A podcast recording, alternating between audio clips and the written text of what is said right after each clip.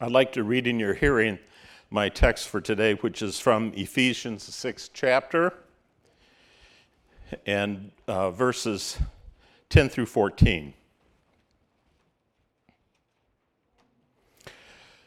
Finally, be strong in the Lord and in the strength of his might. Put on the whole armor of God that you may be able to stand against the schemes of the devil. For we do not wrestle against flesh and blood, but against the rulers, against the authorities, against the cosmic powers over this present darkness, against the spiritual forces of evil in the heavenly places. Therefore, take up the whole armor of God that you may be able to withstand in the evil day, and having done it all, to stand firm. Stand therefore, having fastened on the belt of truth and having put on the breastplate of righteousness. Father, we do thank you for your word. It indeed gives us light, it gives us life. It is a wonderful gift. But your greatest gift is the living word, the Lord Jesus Christ, your Son, our Savior.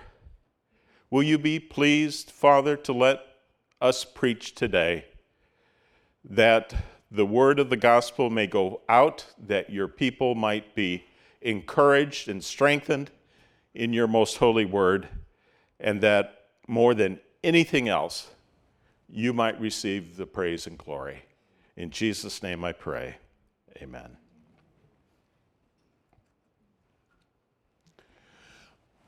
I can imagine the Apostle Paul watching the Roman guards. When he wrote this letter, he was in prison, and probably at least part of the time, from what we can understand of history, he was actually chained to a Roman soldier. And it was actually during this incarceration he wrote the book of Colossians, which I always find interesting. I had one New Testament scholar, uh, professor, uh, tell me that he very likely wrote the book of Ephesians and the book of Colossians in the same day, which is just an interesting thing to think about.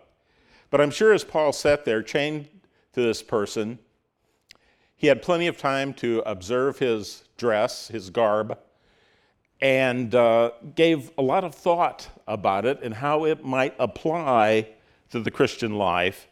And that's what I want to talk with you about this morning for a few minutes uh, as you give me your indulgence.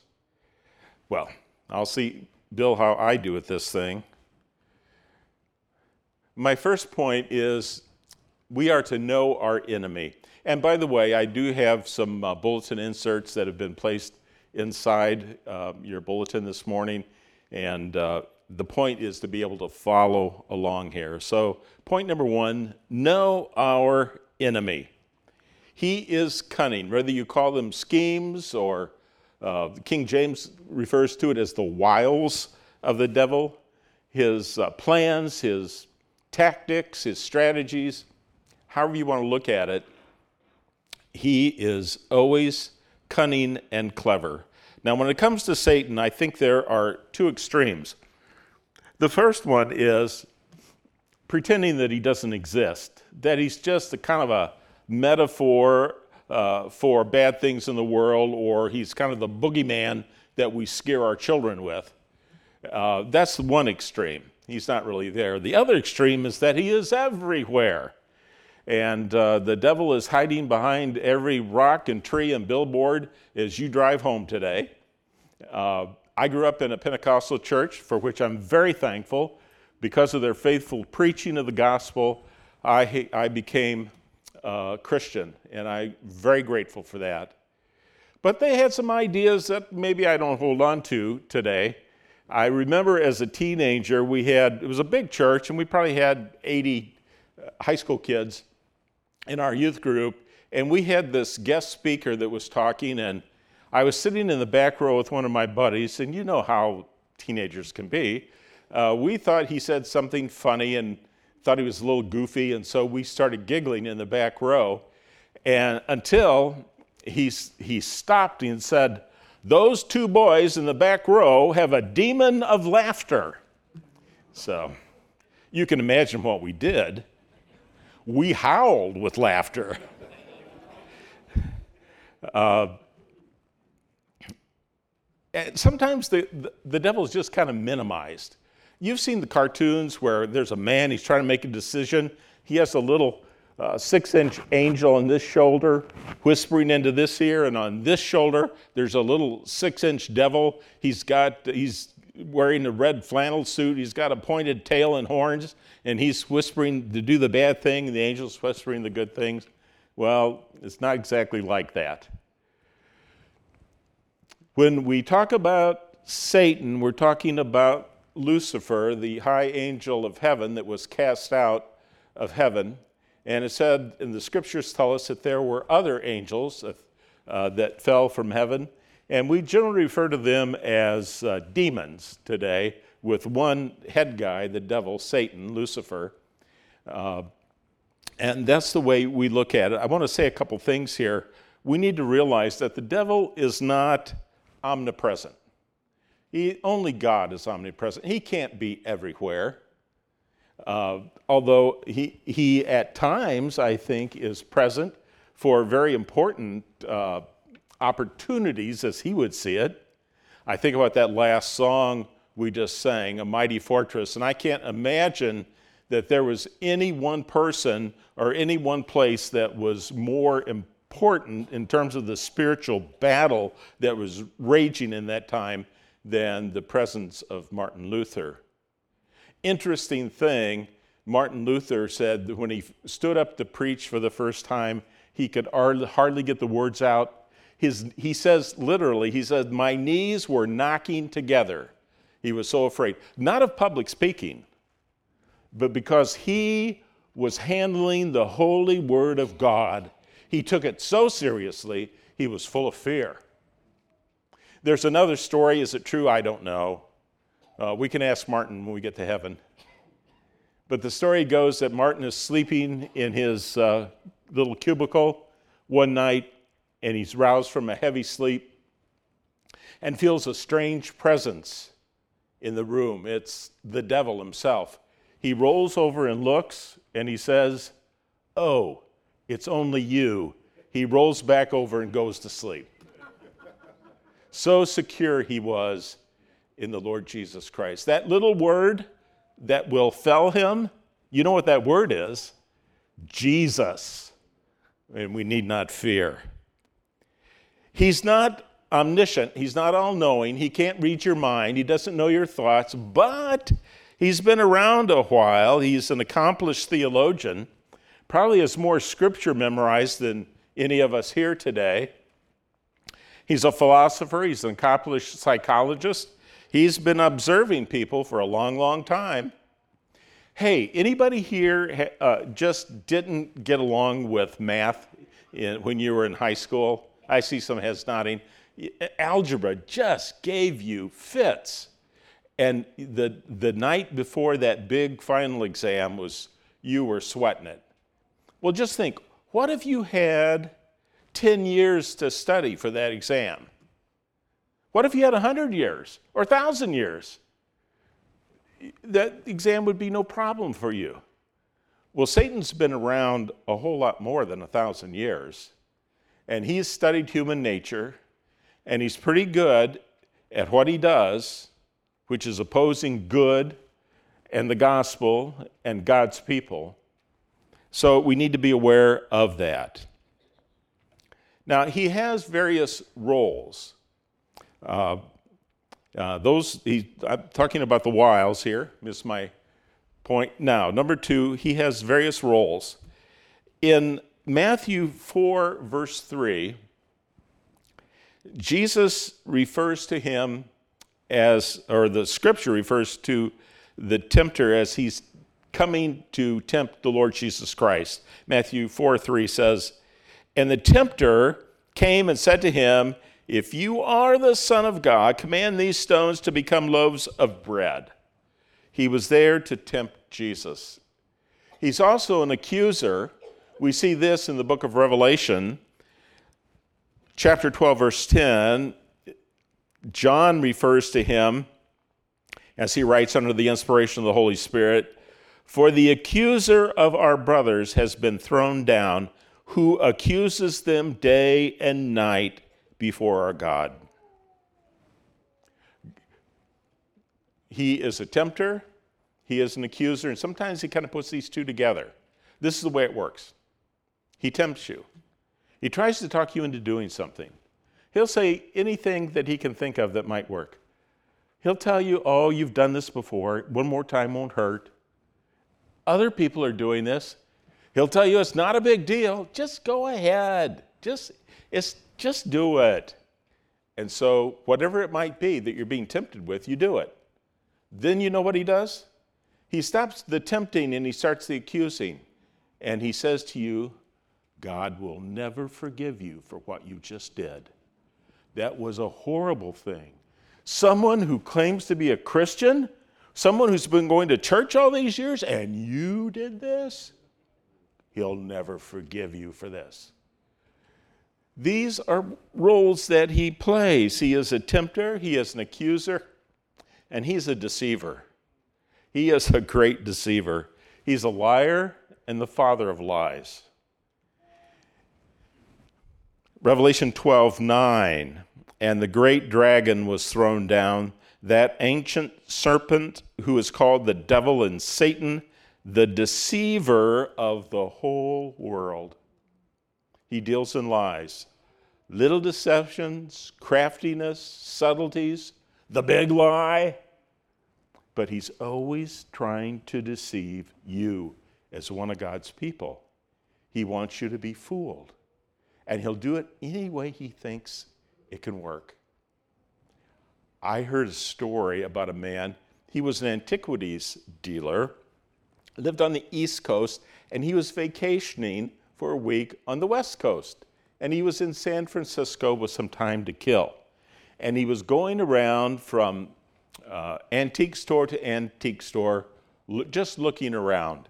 He was in one store and he'd gone up and down all the aisles and he saw things that were pretty much junk in his estimation, things that were overpriced, things that were not worth having. And as he was about to leave, he walked by the manager's counter where the register was, and he saw behind the counter there was a small bowl sitting on the floor with water in it. He bent over without touching it, but he examined it as best he could, and he realized it was from the Ming dynasty and it was worth tens upon tens of thousands of dollars. And he stepped back, scratched his chin, and started to think about how he might be able to get that dish at a cheap price. The little uh, cat the store cat came up to take a drink of water, and he picked up the cat and was petting the cat as the store manager walked over. And he said, I've seen you looking around. Can I help you with anything? He said, No, I don't think so, but I do like this cat. And I'm wondering if you would sell me this cat. Oh, it's just a stray cat, and he just chases mice around, kind of earns his keep in the store. He said, I like this cat. And he pulls out a $100 bill and says, I'll give you $100 for this cat. The owner gladly takes $100, says, Done, thank you very much. The man acts as if he's about to leave. He stops and he says, You know, I will need something to feed and water that cat with. How about that dish? Since I'm taking the cat, you won't need it anymore. I'll throw in an extra 10 bucks for that. And the store manager shook his head and he said, Oh no, that's a very rare dish and it's worth a lot of money. But you know, the interesting thing is, since I've been uh, watering the cats in this store, I've sold 17 in the last two months. Sometimes when we try to be sneaky, it doesn't work out so well for us. But Satan is an accomplished deceiver. So we need to know our enemy And then number two, we need to take our stand. So I'm saying this morning take your stand. Therefore, take up the whole armor of God that you may be able to withstand in the evil day, and having done all, to stand firm. Ephesians 6:13. The word there in the original language is panoply, and perhaps you've heard of that. There have been entire books on this passage uh, what I read, and then the next few verses that follow on the full armor of God. So I'm not going to be able to get through all the items on the list. I'm going to talk about some of them, but right now, I think it's very important to emphasize that we're to stand firm. It is a big deal. We need to stand solidly. We need to be firm in our foundation. It doesn't matter if you are a Christian if you're an 87 year old widow or a 13 year old middle schooler, you need to stand firm in your faith. Uh, th- and this is not just for the Navy SEAL Christians, you know, the super Christians, the super spiritual, superstar Christians. This is for every one of us, it's for every one of you. We need to stand firm in our faith because it says here that there is a day that's coming, it's an evil day. Now, we might feel like all the days are pretty evil, and I understand, I think that way too sometimes. But this is talking about that evil day when there would be a time of testing, a time of trials, a time of temptation, or a time when you're feeling the accusations of the devil, or a time when you feel like somehow you're being deceived or you're being manipulated by the evil one. You need to stand your ground. Several years back, uh, my wife could tell you exactly how many years back, we went to Japan. I'm not much of a world traveler, but I have been to Japan because, excuse me, because my son, our oldest, fell in love with a Japanese lady in Japan while he was working over there, and they were to be married. And uh, I was offered the job, so I traveled to Japan to officiate the wedding. And it was a couple days before the wedding, and I remember being in my son's apartment that day. He was gone, he was at work, and the women were, I don't know what women do with the bride, and they're all out. I, whatever they do, they were doing it. They weren't there. I was all by myself, and I loved to read, but there were no books to read. Well, there were books in modern Japanese and some in kanji, but of course I couldn't read them. And there were no magazines to look at. And so I turned on the television, and there were a handful of stations, and most of them were uh, just talking heads, only talking in not English but Japanese, until I turned on this one channel and it was sumo wrestling. I had never paid any attention to sumo wrestling, but th- these guys were out there doing it. It didn't really look real attractive to me. These, these big guys grabbing each, well, I, I won't get too graphic here. Uh, their garb was not anything I'd want to wear. Uh, and they wrestled around standing up. This isn't like all star wrestling. I remember the day of Verne Gagne and all those guys. They weren't picking guys up and throwing them on the ground and jumping on them and all that, but they just held on to each other or bump into one another. And these guys are massive. And they're inside this ring, it's about 10 feet in diameter and the way they win is to knock a guy off his feet or push him out of the ring. And they win. And I was thinking, you know, th- this is kind of like what the Lord wants for us. He just wants us to stand there, to stand and be strong, not fall over, not get pushed back out of the way, but to stand firm, depend, no, no matter what the force that comes against us. No matter how strong the assault that comes against us, we're to stand firm for us, not against another person, but against the assaults of the evil one, the devil, Lucifer, and his minions of hell.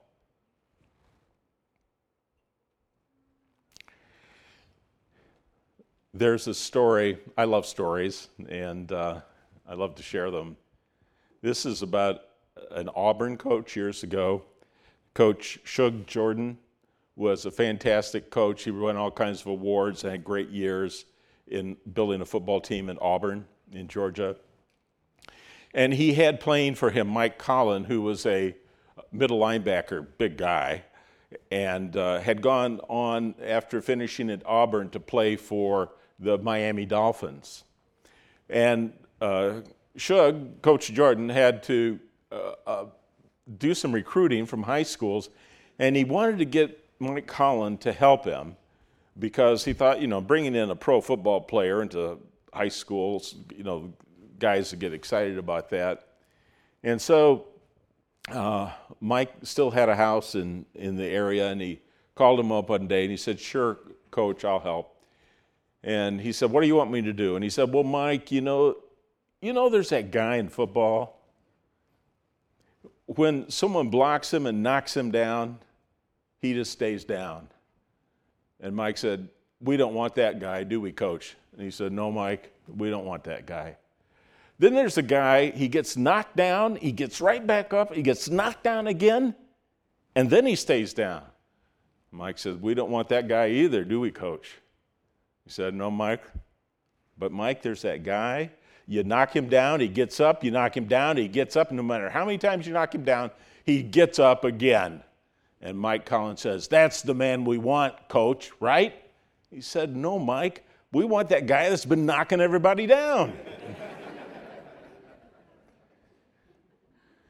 well, the devil's that guy that knocks down Christians. And we want, as Christians, to stand wearing the armor of God, we're just told to stand firm. When the day comes, to stand firm. That's what he wants for us, to be still standing at the end of the day. So we need to know the enemy, we need to take our stand, and we need to wear the belt of truth. What is the belt? Well, it's the last piece of equipment that we put onto our bodies if we're a soldier. And as I said before, Paul was probably looking at these Roman soldiers and looking at the elements of their garb. It's interesting to me that we still that uh, people in uh, law enforcement or in the military still wear these things that heavy belt uh, law officers i think it's called a Sam Browne they wear that belt and it's got their gun on it it holds their cuffs and all that stuff. And uh, it kind of holds it all together. And uh, so I, I, imagine in my mind, being a fan of The Lord of the Rings, Aragorn at the Battle of Helm's Deep, uh, getting ready for battle. And he's got a long tunic on, and he's got his chainmail on, and he puts on that belt, and he, it's a leather belt, it's heavy. He, he ties it around his waist. It holds his sword. It holds them all together, that kind of thing. And that's a picture of it. A more modern day picture might be I, I remember when I lived in, in Florida, there was a, a Homes Depot that I used to frequent. And uh, I don't window shop a lot, but I can go to Home Depot and go down the aisles and I'll say, man, I don't know what that thing is, but I'm pretty sure I need one of those.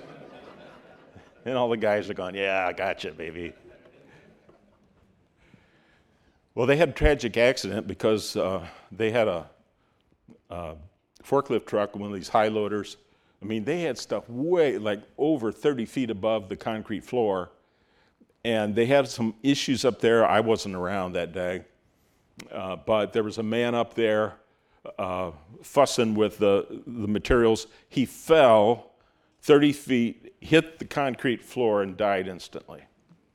Well, Home Depot put into their rules, their law, internal law, that if you're working on a high loader, you had to wear a belt. And the belt had a chain on it hooked back to the forklift truck so that if you fell, it might be a couple feet, but you're not going to, it's not going to end in tragedy. And that belt is there to protect you and to save you and to hold you together when bad things come. And this belt is the belt of truth. Now, here's the question What is this truth that's being spoken of? And it can really be translated in two different ways. It can be the Word of God, the Bible, which is my first thought, uh, but it can also be translated as personal integrity, a life of truth, a, a life of honesty, that sort of thing. Well, as are a lot of things in Scripture, it's not an either or choice, it can be a both and. And I think this is a both and. First of all, um, it's the Word of God. Scripture says, sanctify them. Jesus says in his high priestly prayer, sanctify them in the truth. Your word is truth. And remember, brothers and sisters in Christ, Jesus said, This is not just for you, the, the apostles, but this is for those that will come. He was talking for you. He is praying for you and for me, even those hundreds upon hundreds of years ago before he went to the cross. He also said earlier, You will know the truth, and the truth will set you free. Now, this gets bantied about somewhat, and people say, you know, son, if you go to college, you'll learn a lot and that'll give you a lot of options in the future. The truth will set you free. That's not what this is talking about. This is talking about the truth of the gospel of Jesus Christ. The truth that Jesus, who was the Son of God, lived a sinless life, died, rose again, and if you put your trust in Him, you repent of your sins and believe in the Lord Jesus Christ, you will be saved. That's the gospel. And that is the truth. And this is the truth that we know comes into our brains, and we receive this from the Word of God. But it's also integrity of life.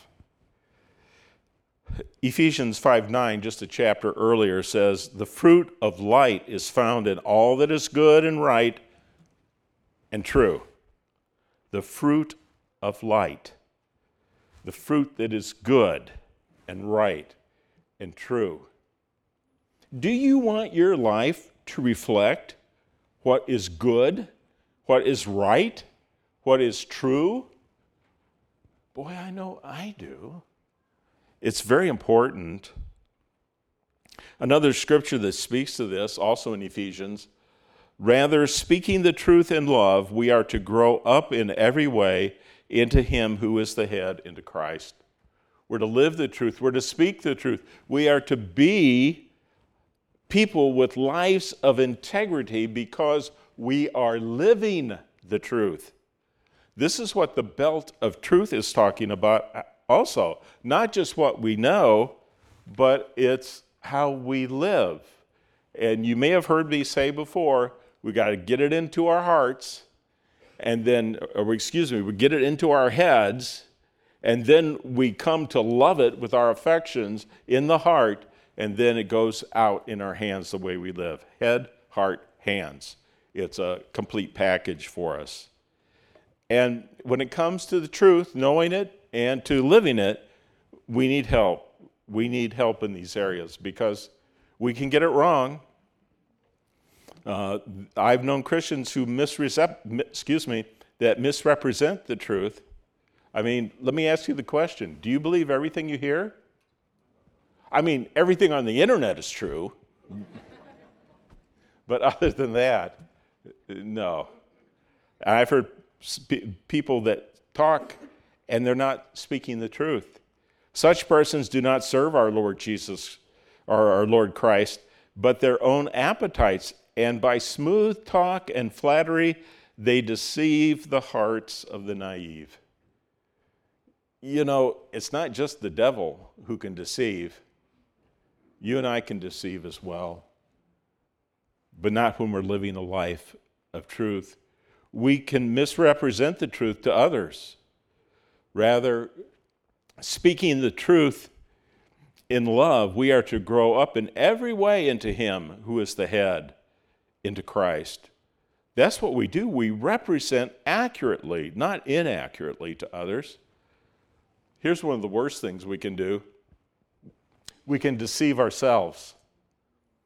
And we do this all the time. And I always say the problem with being deceived is how do you know if you're deceived? Because if you're deceived, you don't know. If you're deceived, you're deceived. So we get a verse like this 1 Corinthians 3 18. Let no one deceive himself. If anyone among you thinks that he is wise in this age, let him become a fool that he may become wise.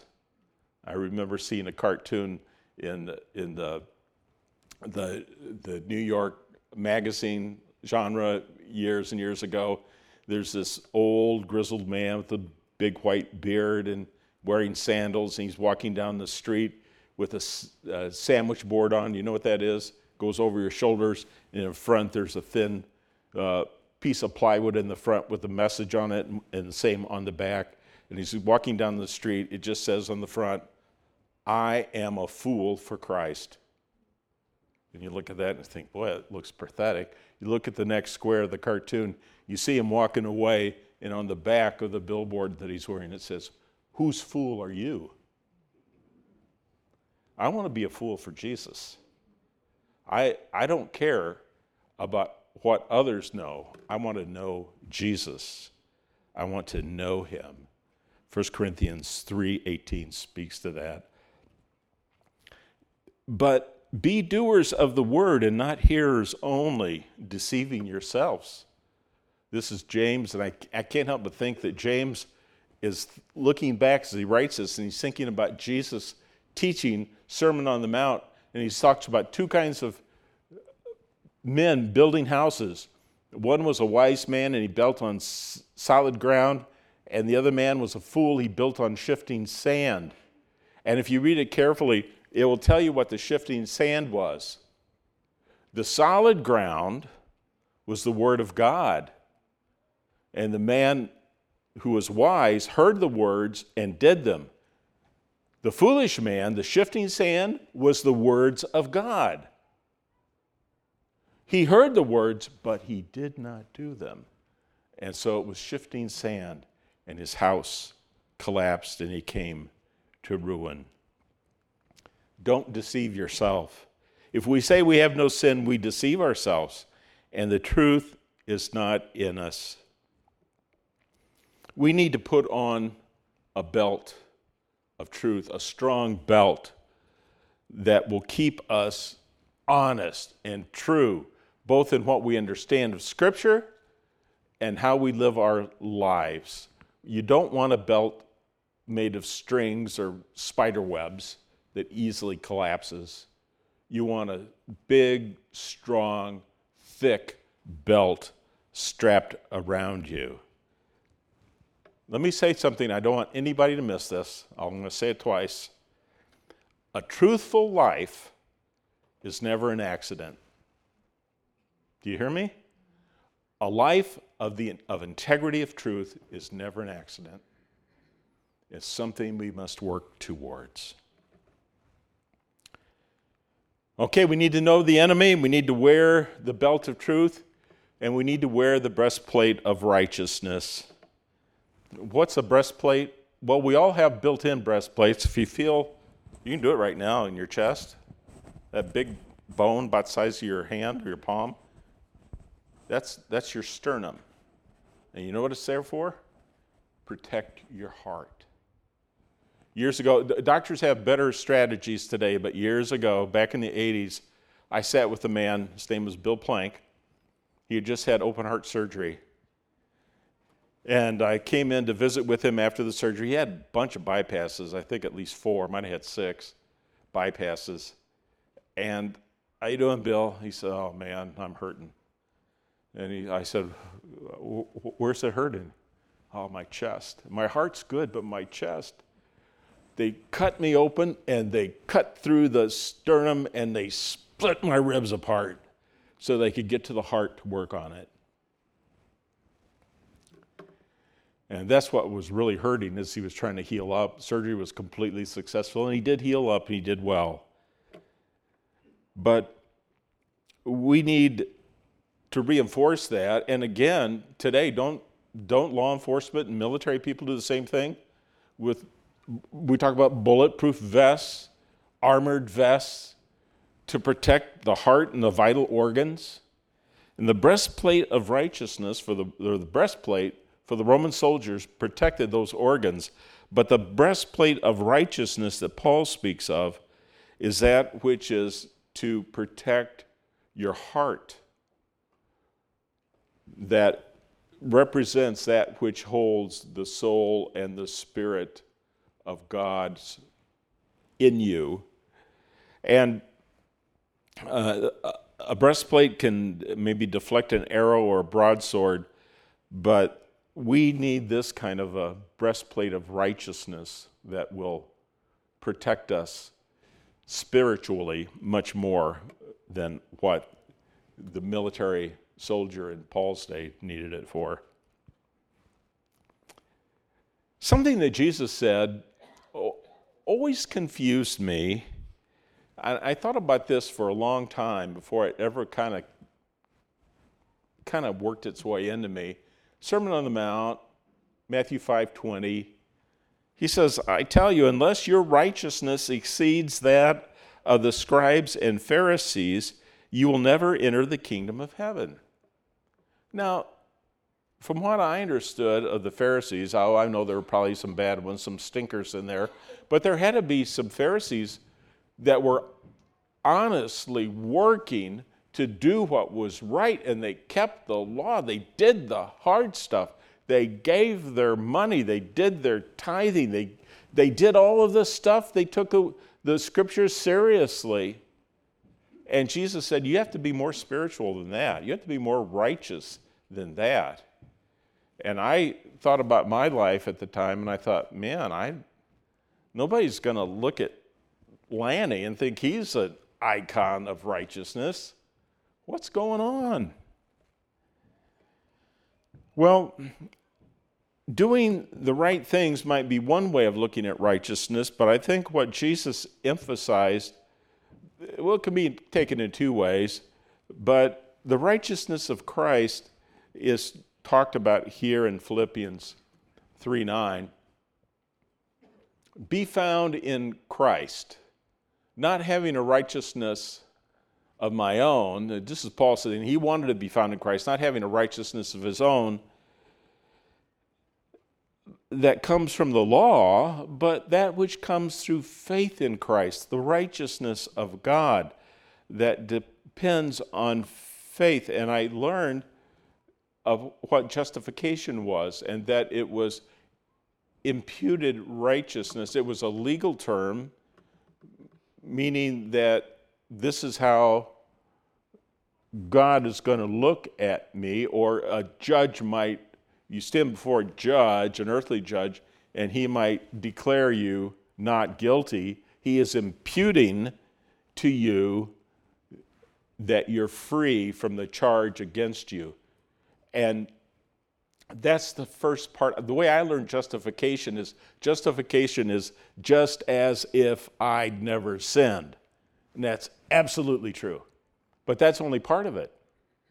The other part is of justification is that when God the Father looks down upon you, he not only sees a person who is free of sin, free of impurities, free of being unwholesome, but he sees the very righteousness of his dear Son who lived an impeccable life of righteousness. So, for every good deed, every positive teaching every righteous act and thought and prayer of Christ is what the Father sees when He looks at me? Are you kidding?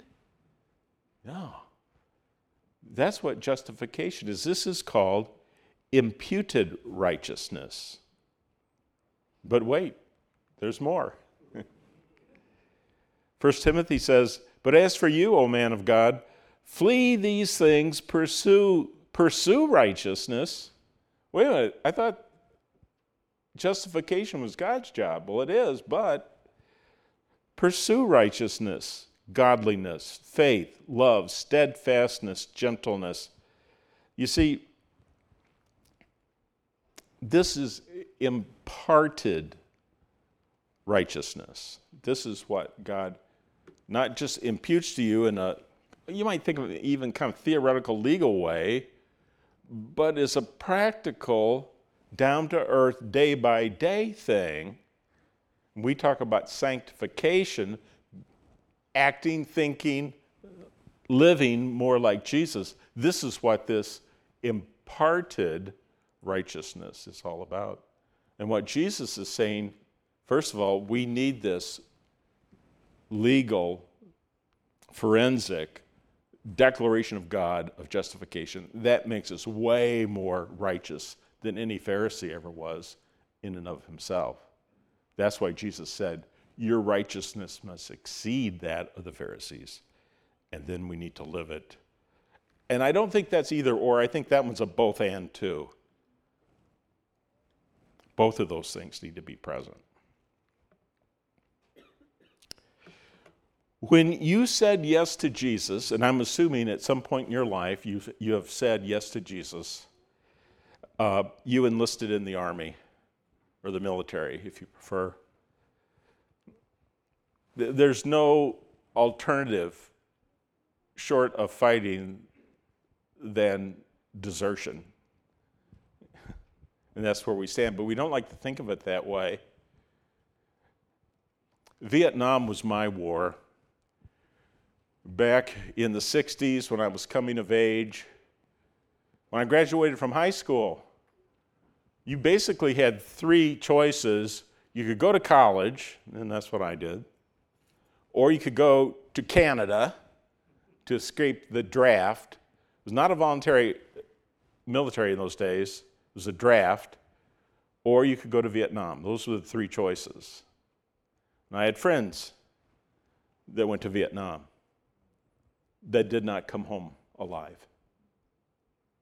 And for veterans of Vietnam that came home, no one ever said thank you for your service, or I shouldn't say no one, but it was more typical for someone to spit on you and call you a baby killer. That was that war. Things changed. And we became uh, a voluntary, we had a voluntary military. Um, I'm glad things changed that way. So when people, veterans come home, people do say thank you for their, your service and mean it, and that's great. But something happened with people in, it was in the army that I read this article years ago. At the outbreak of the, the Persian Gulf War, 1990 thereabouts, there were people in the military that said, No, we won't go over there and fight. They go, What? You're in the army. We didn't join the army to fight. We wanted to learn about computers or motors or, you know, whatever it was.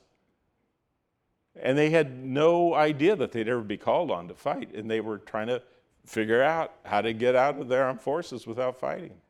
Now, that wasn't everybody, it was a small contingency, but it happened. How can this be? Can this be true in the church? They were saying, oh, wait a minute. I didn't join up for this. I want the good stuff. I don't like this idea of wrestling with the devil and standing firm and all this stuff.